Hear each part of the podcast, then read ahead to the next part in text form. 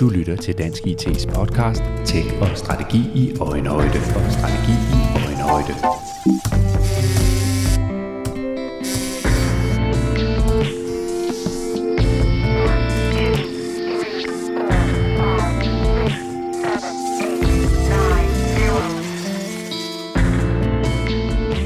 Velkommen til Dansk IT's podcast. Du lytter til episode 52.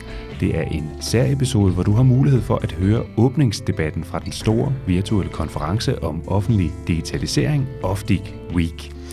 Debatten blev optaget i et tv-studie hos Dansk IT, men her får du lydsporet fra optagelsen, så du kan lytte til debatten, mens du kører bil, laver mad eller noget helt tredje.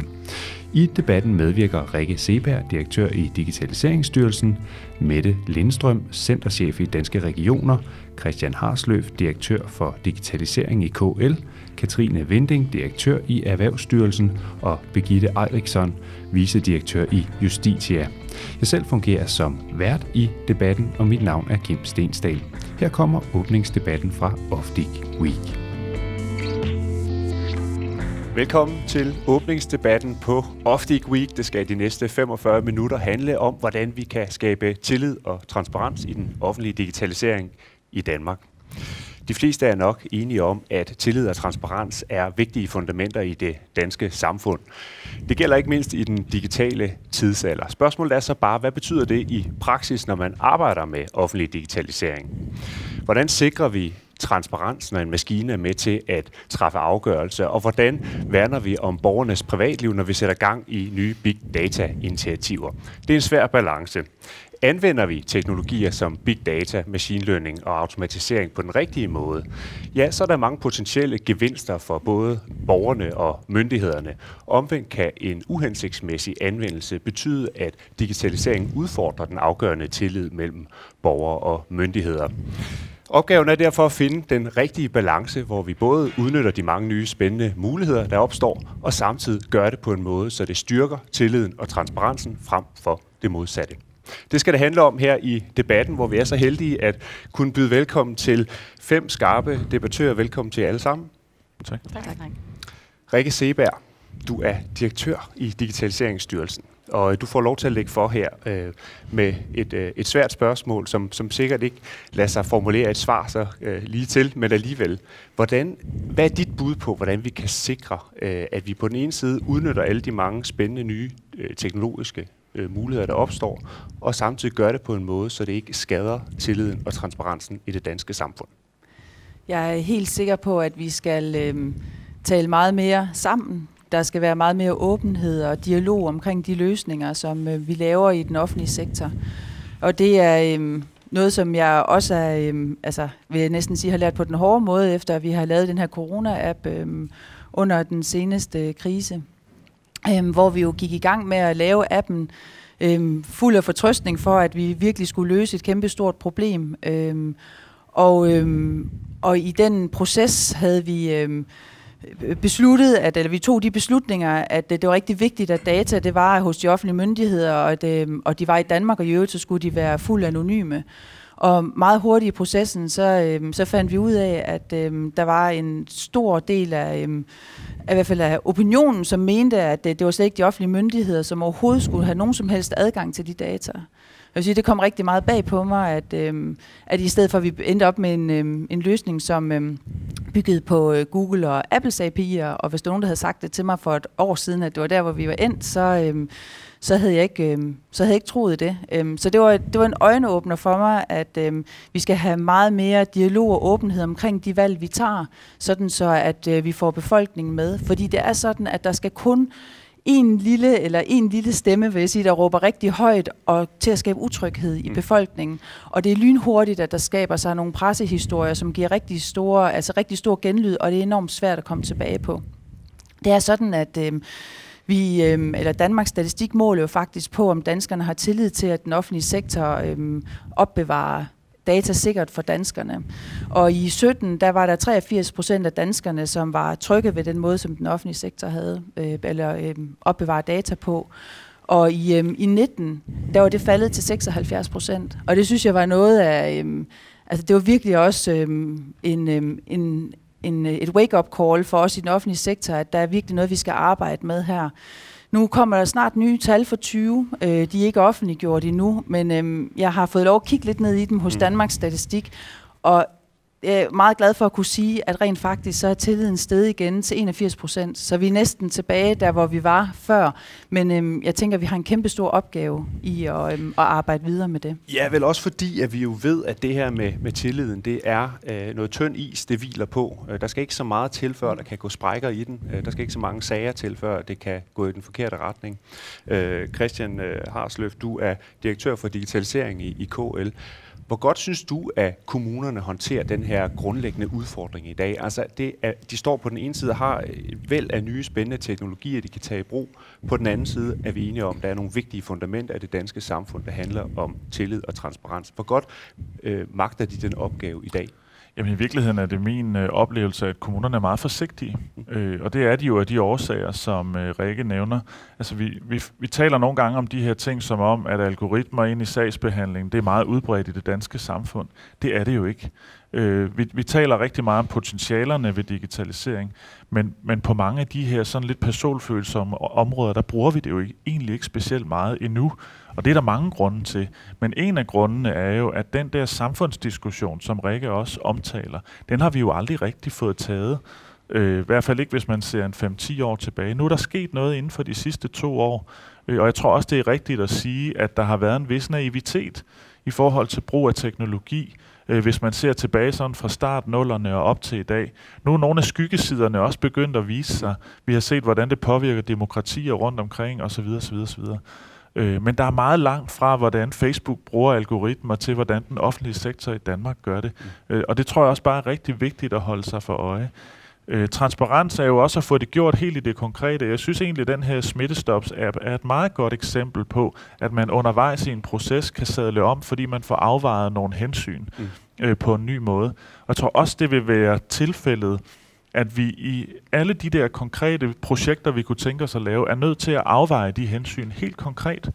Fordi det er et andet hensyn at stoppe en pandemi, mm. end det er at lave et eller andet, man har lyst til herover, fordi det kunne også være meget sjovt. Mm. Så, så de der forskellige hensyn, øh, dem skal man afveje gang for gang. Og så tror jeg, det er rigtig vigtigt, at man hele tiden lader sig øh, kigge over skulderen.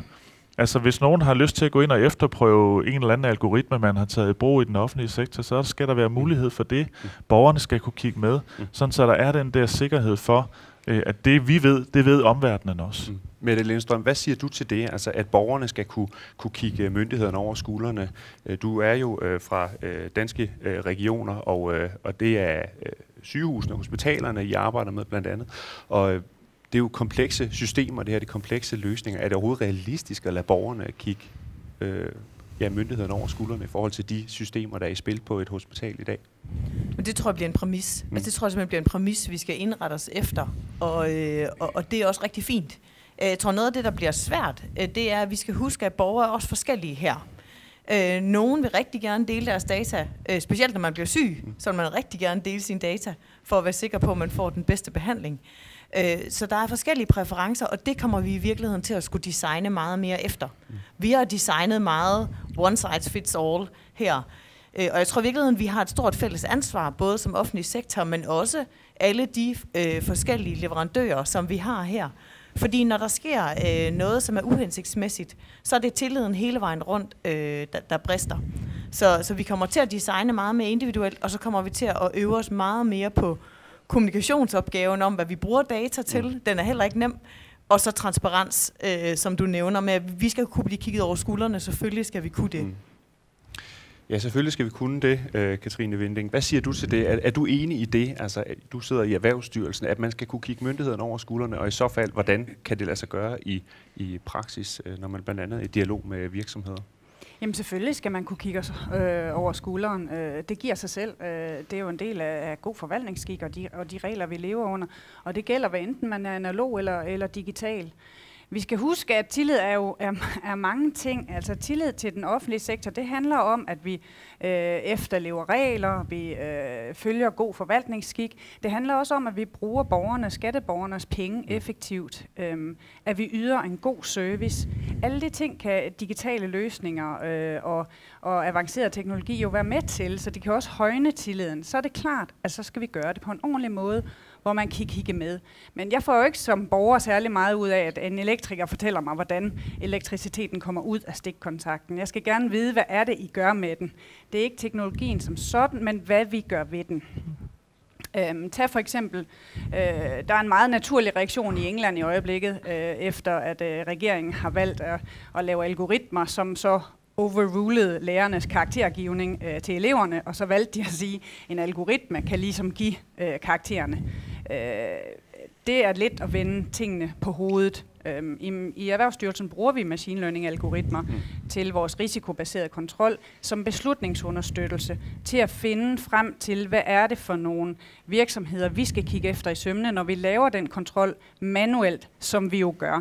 Så der skal øh, hen og hoveder til, hvor fejlagtige vi end er som mennesker og mm. træffer øh, biased beslutninger, så er der dog nogen, du kan holde ansvarlig, og vi skal kunne sige, mm. hvad er det for data, vi har set på, og hvordan har vi gjort mm. øh, det her, lige så vel som hvis det havde været helt analogt. Birgitte Eriksson, du kommer fra Justitia. Det er en tænketank, der har til formål at ja, værne om øh, grundlæggende retsstatsprincipper. Øh, øh, herunder kan man sige, tillid og transparens øh, kunne være et par af dem. Øh, hvor godt spiller den offentlige digitalisering sammen med de her grundlæggende retsstatsprincipper øh, i dag, som du ser det? Der er jo flere ting, der er på spil. Øh, det er jo blandt andet vores ret til privatliv. Øh, den er altid under pres, når man gerne vil anvende big data og lave datasammenkøringer og anvende ny teknologi, for eksempel til at forudsige øh, befolkningsadfærd. Så der skal man tænke sig rigtig godt om. Så er der også sådan, de retsstatslige principper og beskyttelsen af demokratiet, og så er der borgernes retssikkerhed. Øh, det sidste er jo især et problem, når vi snakker om øh, sagsbehandling, som bliver digitaliseret. Øh, der er ingen tvivl om, at digitalisering og automatisering, det kan skabe øh, noget retssikkerhed, noget tilføjende retssikkerhed på nogle punkter. Det gælder blandt andet forudsigelighed og, og ensartethed i afgørelserne, men øh, den fjerner også noget nogle andre steder. Mm. Og jeg synes, der har været en tendens til, at vi altid taler om fordelene mm. ved at anvende ny teknologi, og det tror jeg afler en bekymring. Mm.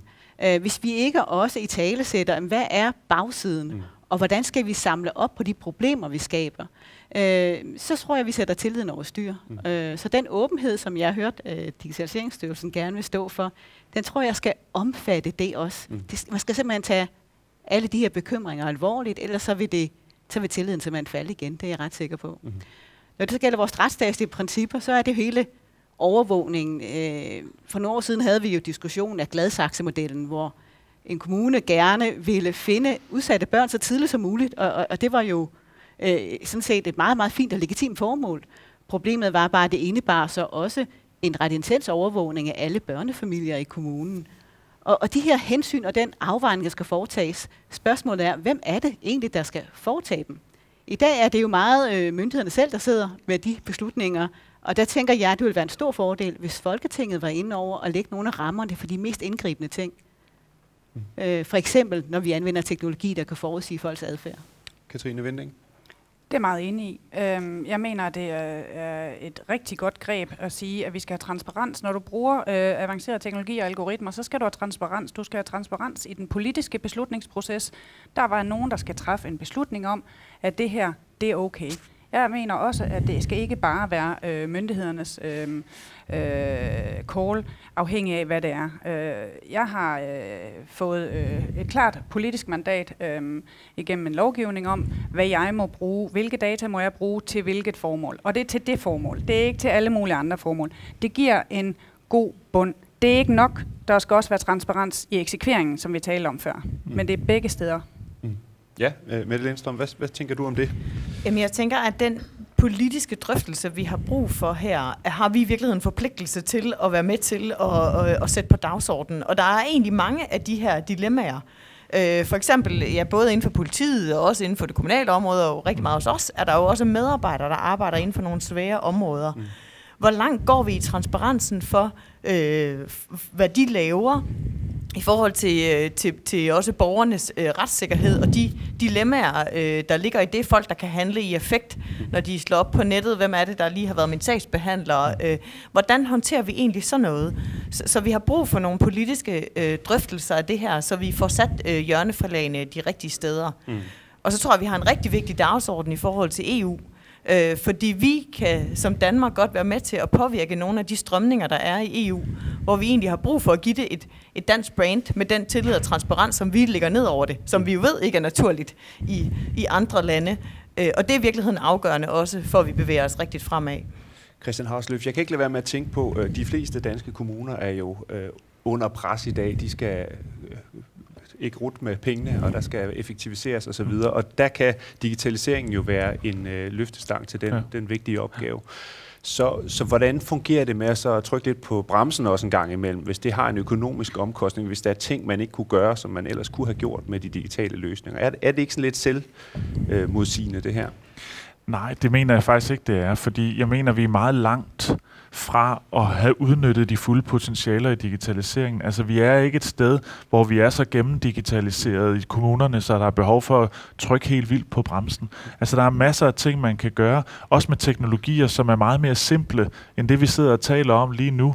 Øh, vi kan komme meget længere på digital borgerbetjening. Vi kan komme meget længere på brug af video. Se her under coronakrisen, hvordan jobcentrene pludselig er blomstret op, fordi man har kunne holde videomøder. Øh, så sådan nogle ting kan man jo bare komme i gang med.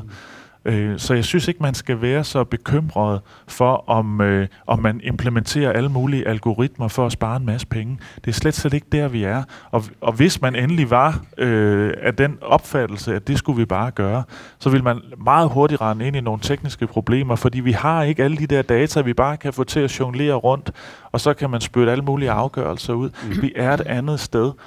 Øh, men bare lige en kommentar til det, der blev snakket om før. Jeg tror også, det er rigtig, rigtig vigtigt, øh, at, at vi gør de her diskussioner ret konkrete. Fordi alle kan sidde og snakke om tillid og transparens, og det kan vi alle blive enige om. Og, og så nogen som os, vi kan sidde her og blive enige om det hele. ikke. Men det er i de konkrete sager, det bliver interessant. Det er, når man går ned og spørger, jamen, hvor langt vil vi så gå i forhold til de udsatte børn? Det er der, uenighederne også kan opstå. Hvor langt vil vi gå i forhold til diagnostik mm. og brug af algoritmer i diagnostik, og så videre og så videre. Vi skal helt derned, øh, for det er der, vi finder ud af, hvor går grænserne, og hvor er potentialerne også. Mm. Rikke Seberg, hvis øh, det her skal kunne fungere også i fremtiden med endnu mere digitalisering, så kræver det jo, at der er andre end Digitaliseringsstyrelsen, der har styr på det digitale. Det skal man også have helt ud i kommunerne og regionerne. Medarbejderne skal have en grundlæggende forståelse for, hvad er det, og hvordan fungerer det. Øh, har de medarbejderne derude i den offentlige sektor, har de de rigtige kompetencer til overhovedet at kunne være med på alt det her, kunne give den transparens over for borgeren? Vi er kommet helt ufattelig langt i den offentlige sektor. Altså i, øh, i sommer, der blev vi jo faktisk kåret i endnu en gang som øh, verdens bedste til offentlig digitalisering.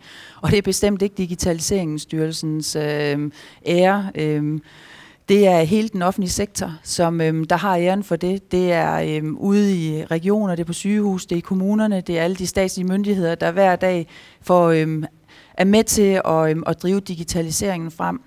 Så ja, vi har kompetencerne derude, men, men vi skal blive bedre endnu. Der er hele sikkerhedsspørgsmålet, som, øhm, som vi har en kæmpe stor udfordring med. I takt med, at vi bliver mere og mere digitaliseret, så øhm, får vi også større udfordringer i forhold til cyberkriminelle. Og det er også noget, som, øhm, som vi skal arbejde med i, øhm, i fællesskab. Øhm, så helt klart kompetenceudviklingen, og det er noget, vi, altså, som vi skal gøre i fællesskab, er noget, vi skal arbejde rigtig meget med. Men jeg vil, jeg vil gerne lige bare lige rundt tilbage til, at jeg synes, at det er rigtig, det er glædeligt, vi er enige jo i den offentlige sektor. Fordi vi er så enige, så er det jo også det, som har gjort, at det har bragt os derhen, hvor vi er i dag. Jeg tænker, at vi, det er en virkelig, virkelig vigtig diskussion, vi skal have omkring tillid, og hvor langt vi skal bruge øh, øh, machine learning, og hvor, hvad vi kan bruge borgernes data til, og den dialog, den skal vi have. Men hvis vi bare passer på, tænker jeg, at, det ikke, at al digitalisering ikke kommer til at handle om det. Vi står over for nogle kæmpe store klimaudfordringer. Der er så mange klimadata, vi har i Danmark. Teknologien og digitaliseringen kan bruges til at løse mange af de ting. Der er rigtig mange myndigheder, der hver dag også laver digitale løsninger, som ikke har noget med personhenførbare data at gøre. Og vi skal passe på, at den dialog, vi har om den offentlige digitalisering og det, vi laver i den offentlige sektor, ikke kun kommer til at handle om de her historier, hvor det er, vi hele tiden går for langt, men vi også får fortalt de gode historier, hvor det er, at vi faktisk får brugt de, teknologien til at give bedre velfærd, øh, bedre service, mm. og øhm, også med til at løse nogle af de kæmpe store udfordringer, vi står overfor. Jeg synes, vi skal have en meget mere nuanceret debat, som skal være balanceret. Jeg kunne godt lige prøve at tage, tænke mig at tage udgangspunkt i netop den her klimasnak, mm. fordi ja, det er ja. også det, Oftig øh, Week øh, handler om, at vi skal vi skal tage løsningerne i brug på en konstruktiv måde, så vi kan styrke det danske samfund.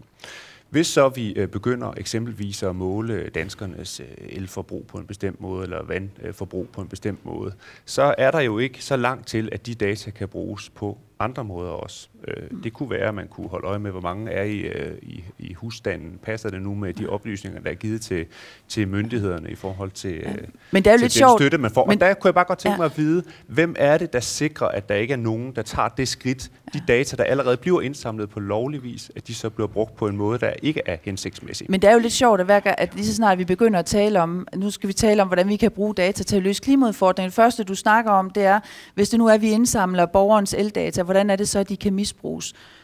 Jeg tænker, at vi skal have lavet en kontrakt, når der er, vi går ind og kigger på, hvordan det er, vi skal bruge de data, hvor det er, og det har man jo også gjort øh, politisk i forhold til den her corona-app, hvor man har sagt, vi har en politisk aftale om, at det, det skal ikke bruges øh, til andet, end det for, at formålet er. Og det, det er også det, som der står i lovgivningen. Hver gang vi får lov til af Folketinget at lave nogle nye løsninger, så har vi en, øh, en hjemmel til, hvad vi kan bruge data til. Og den kontrakt, det må man jo lave. Men så synes jeg, vi skal fokusere på, hvad er det så, man kan bruge data til faktisk at løse, altså hvad de eldata kan bruges til. Mm. De kan jo anonymiseres sådan så, at man ikke kan, og det må vi jo finde ud af, og sikre, sådan så alle er trygge ved det, sådan så det ikke kan bruges til andet. Men så skal vi da kigge ned i, hvad er det så, de data kan bruges til. Mm. Det er en meget mere interessant historie, hvis vi får lavet den kontrakt, så borgerne de er trygge ved, at vi har styr på deres data, så hvad vi faktisk kan løse klimaudfordringer mm. med de data. Begitte, øh, set fra Justitias øh, position i det her.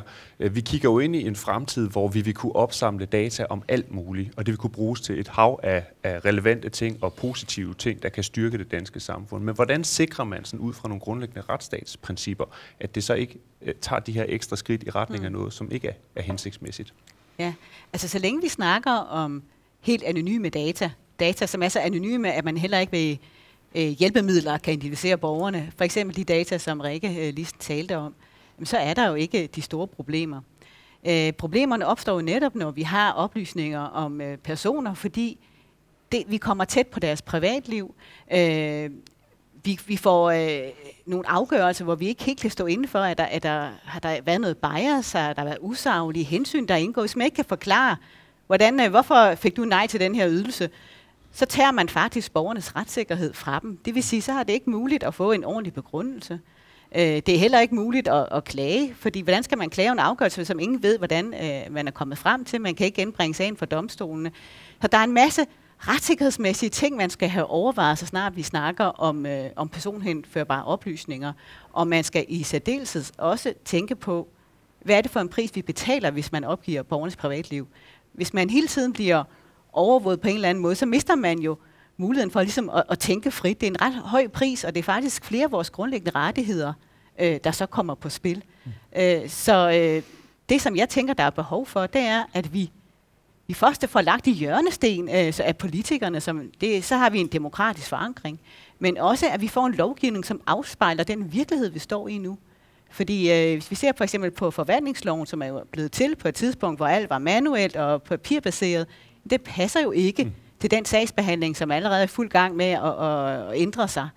Så hvordan skal vi, hvis vi skal sikre, at det her skal foregå ordentligt, vi kan have tillid til det, så mener jeg, så skal vi have en ny forvaltningslov, som stiller nogle krav til, hvordan, hvordan værner vi så om retssikkerheden, når det hele bliver digitalt. Og det kan for eksempel være et krav om systemtransparens, altså forklarlighed, øh, som man blandt andet også arbejder med i, i Norge og Sverige, hvor man har haft noget betænkningsarbejde og ser på noget af det mm. samme. Det er sådan nogle ting, der skal til. Så altså nogle hjørnesten fastsat af politikere, og noget lovgivning, som afspejler den digitale virkelighed. Mm. Katrine Vending, du markerede.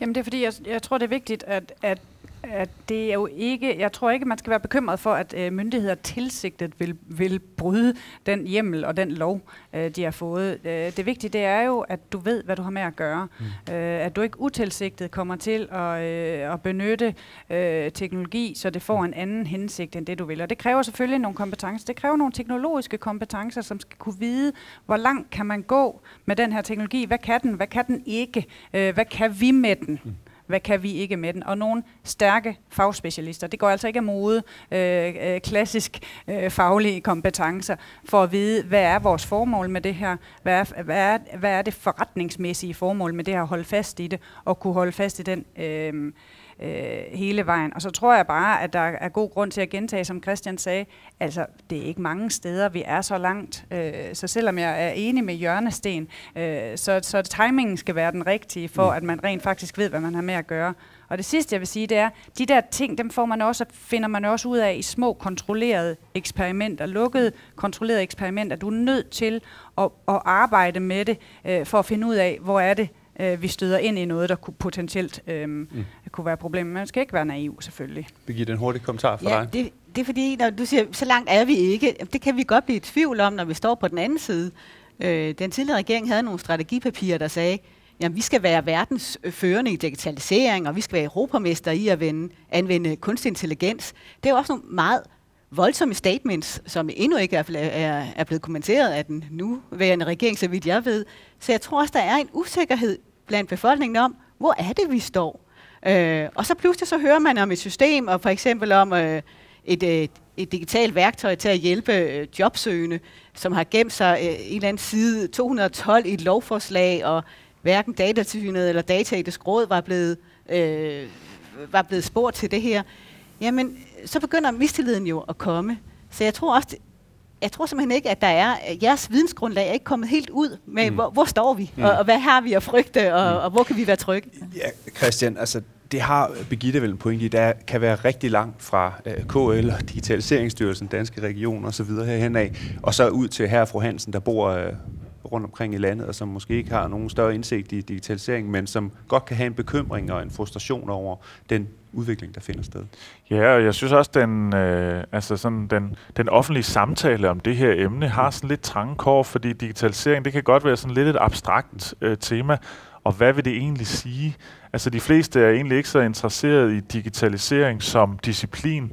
De er interesseret i, hvordan fungerer velfærdsstaten. Mm Øh, får mine børn en god skolegang? Øh, får jeg nogle gode afgørelser, hvis jeg har brug for det over i jobcentret osv. osv. Så skal digitalisering være, være noget, der får tingene til at glide. Så mm. det er lidt svært nogle gange at få den der øh, offentlige samtale om det her emne. Og jeg tror også, når, når der så kommer sådan nogle øh, moonshot-udmeldinger, som der så nogle gange gør, så bliver det sådan lidt abstrakt. Jamen, hvad betyder det egentlig? Øh, og det er derfor, jeg tror, man skal virkelig øh, bestræbe sig på at gøre, gøre det her meget konkret. Øh, og så, så lige tilbage til det der med, øh, med kompetencerne.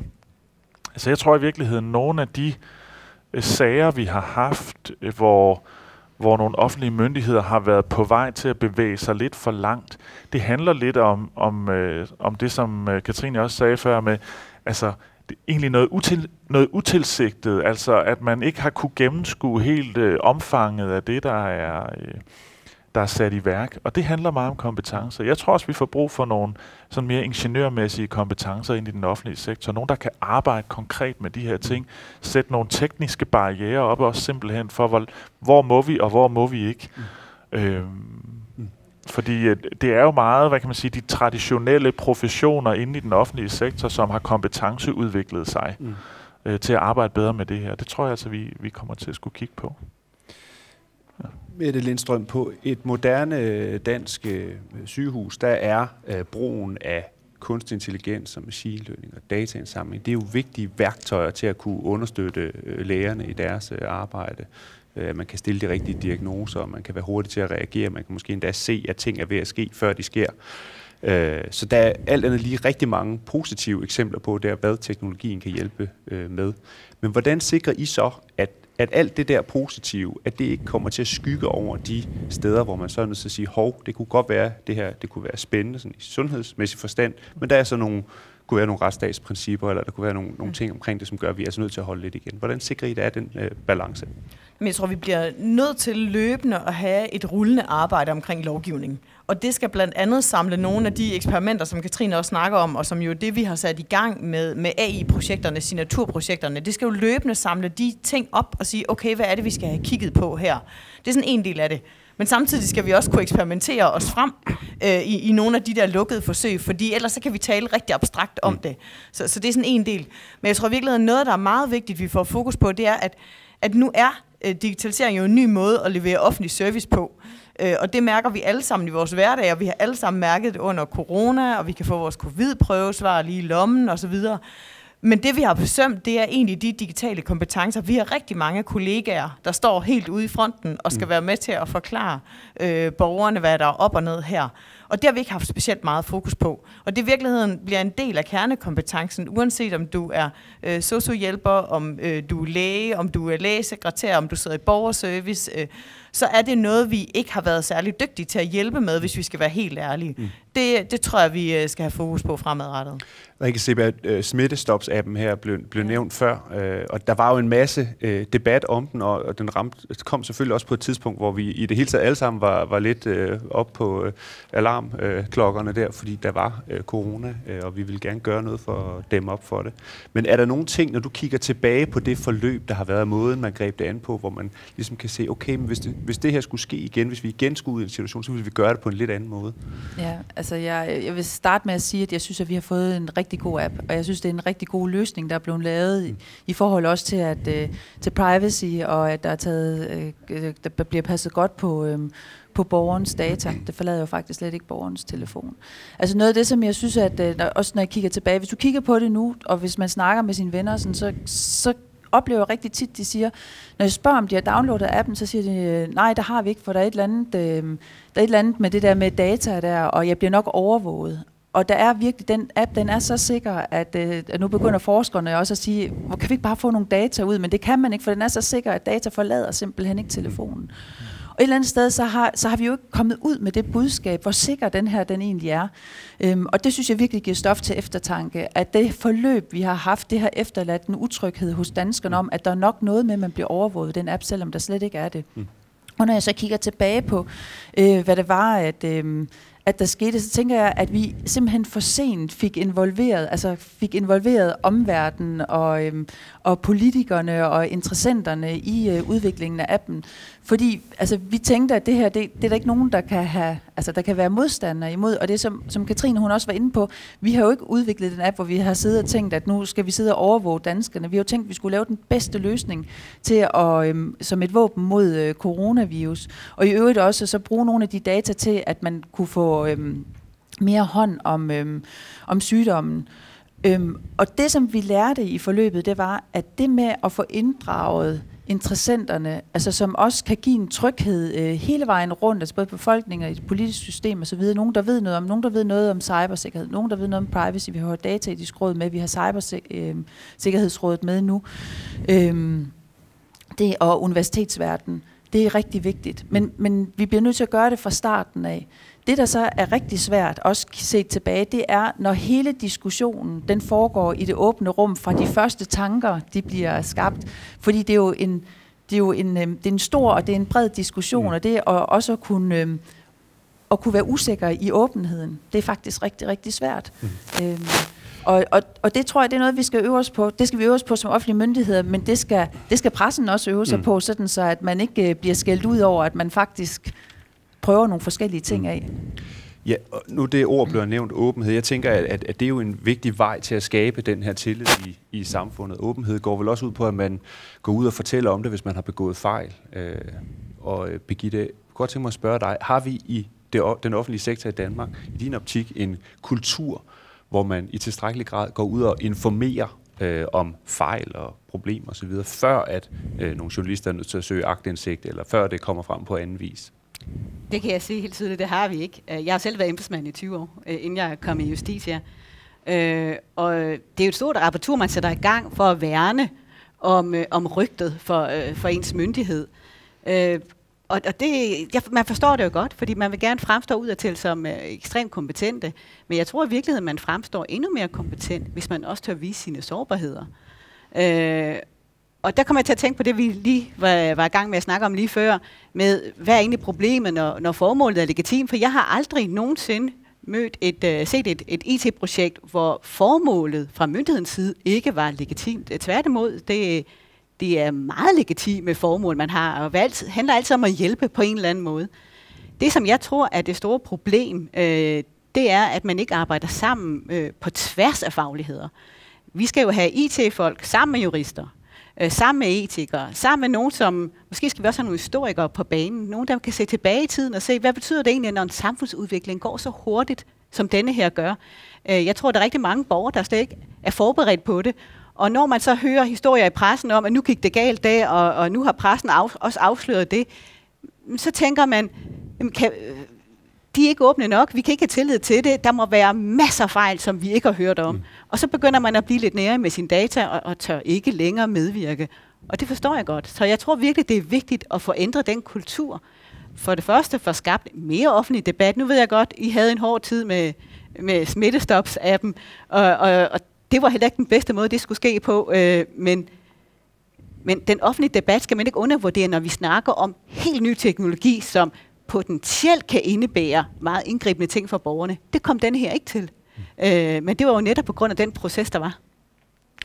Ja, men mange interessante pointer, der kommer på banen herfra, er alle sammen i virkeligheden. Jeg synes, vi har været godt omkring både alle de mange spændende øh, muligheder, der er for at styrke vores samfund og gøre det endnu bedre at være borger i Danmark i fremtiden ved hjælp af digitalisering, men også nogle af de advarselslamper, vi skal være ops på, for at øh, det kan ske på, på den øh, rigtige måde, hvor vi har den her øh, balance. Så tak til jer alle sammen, fordi øh, I kom. Og tak til jer, fordi I øh, så med her i åbningsdebatten på Off Week. I skal blive hængende derude, for der kommer meget mere spændende indhold øh, både i dag, tirsdag og resten af ugen. Vi ses. thank you